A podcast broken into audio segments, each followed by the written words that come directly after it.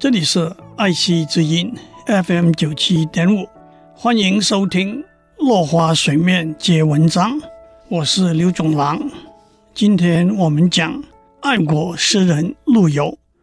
南宋著名的诗人陆游，二十岁的时候，和他青梅竹马、从小一起长大的表妹唐婉结婚。陆游才华卓绝。唐婉也是聪明灵秀，擅长诗词，但是婚后陆游的母亲不喜欢唐婉，强迫陆游和唐婉离婚。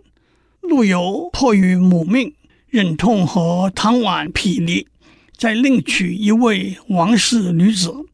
唐婉也依从父亲的命令，嫁给算是门庭显赫的读书人赵士诚。陆游二十九岁的时候参加省试，名列第一名，恰巧当朝宰相秦桧的孙子考第二名。第二年，陆游参加礼部考试，秦桧也许因为他的孙子输给陆游耿耿于怀，也许因为秦桧极力主张与掳走宋徽宗、宋钦宗的经国议和。而陆游却是一位不忘国耻、尊君爱国的志士，于是秦桧借故将陆游的试卷剔除，成为陆游在仕途上的一个大挫折。晚年，陆游在他写给儿子的诗里，最有名的两句就是“王师北定中原日，家祭无忘告乃翁”，爱国之情溢于言表。陆游在仕途受到挫折，回到家乡山阴，也就是现在的绍兴。那时他已经三十几岁了。有一天，他在城里的一座花园沈园，意外地遇到唐婉和他的先生赵士诚。陆游追忆往事，在沈园的墙上题了一首词《钗头凤》，表达他悲痛恋旧的心情。红酥手，黄藤酒，满城春色共长柳。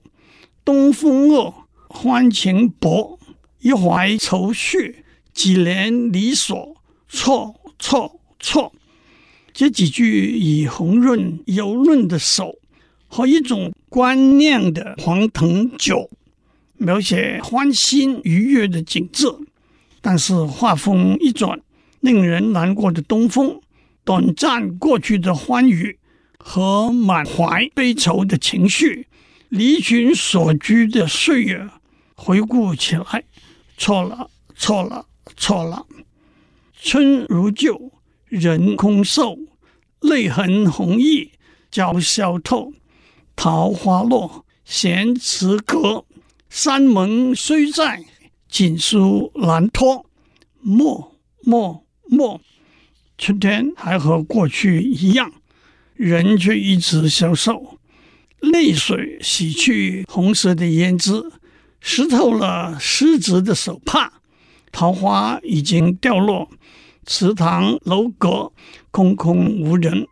尽管誓言如山海一般的坚定，却连托人送信都难。细想之下，不必了，不必了，不必了。